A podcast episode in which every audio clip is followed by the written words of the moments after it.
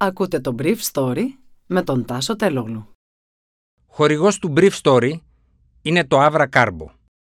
Avra Carbo, ένα ανθρακούχο, φυσικό, μεταλλικό νερό που προσφέρει sparkling εμπειρίες. Καλημέρα σας. Σήμερα είναι Δευτέρα 14 Φεβρουαρίου του 2022 και θα ήθελα να μοιραστώ μαζί σας αυτά τα θέματα που μου έκανε εντύπωση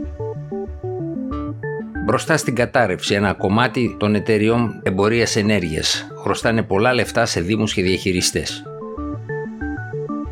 Μπροστά στον πόλεμο η Ουκρανία πιο δύσκολη εκένωση των Ελλήνων από ό,τι πριν από τρεις δεκαετίες στην Απχαζία.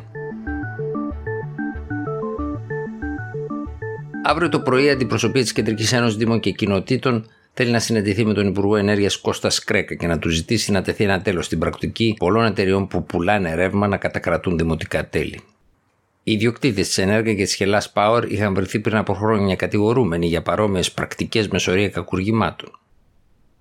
Η αλήθεια είναι ότι πιο μικρές εταιρείες είχαν φτάσει να χρωστούν 14 μενών δημοτικά τέλη σε Δήμο της Βόρειας Αθήνας που αναγκάστηκε να τους κάνει εξώδικο με αποτέλεσμα να μειώσουν τις οφειλές τους. Ο Δήμαρχος Τρικαίων και συμπατριώτης του Σκρέκα, Δημήτρης Παπαστεργίου, είχε αποφασίσει να βρει το δίκιο του στα δικαστήρια με την κατάθεση αγωγών για 700.000 ευρώ χρωστούμενα από μικρές αλλά και μεγαλύτερες εταιρείες, που έχουν μάλιστα και δική τους παραγωγή ηλεκτρικής ενέργειας. Στο Δήμο Θεσσαλονίκη οι οφειλές φτάνουν τους 7 μήνες και η κυβέρνηση έχει ενημερωθεί σχετικά. Αλλά και ο ΔΔΕ, σύμφωνα με χθεσινό ρεπορτάζ της Χρήση Λιάγκου στην Καθημερινή, έχει ενημερώσει την κυβέρνηση ότι 7 εταιρείες του κλάδου χρωστάνε στους διαχειριστές 120 εκατομμύρια ευρώ.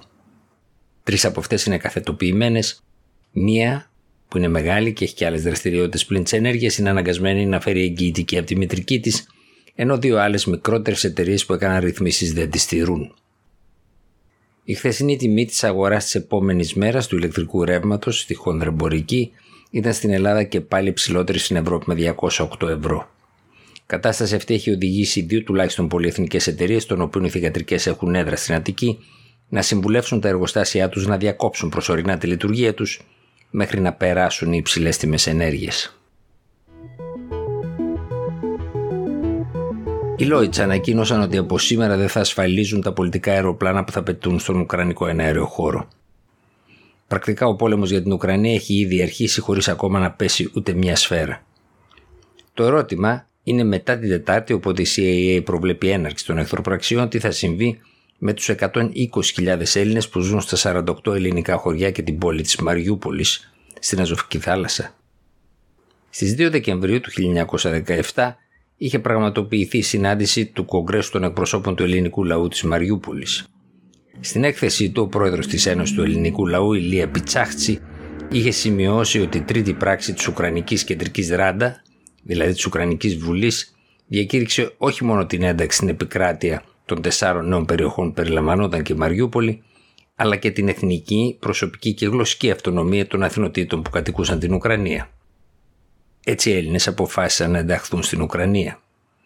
Οι περιοχές με τους συμπαγείς ελληνικούς πληθυσμούς βρίσκονται πάνω σε μια ζώνη με την οποία η Ρωσία θέλει να ενώσει την Κρυμαία με το Χάρκοβο, μια από τις μεγαλύτερες πόλεις της χώρας και μια εκένωση στην Ουκρανία σε σχέση με την εκένωση στην Απχαζία που έγινε το 1993 παρουσιάζει σοβαρές δυσκολίες.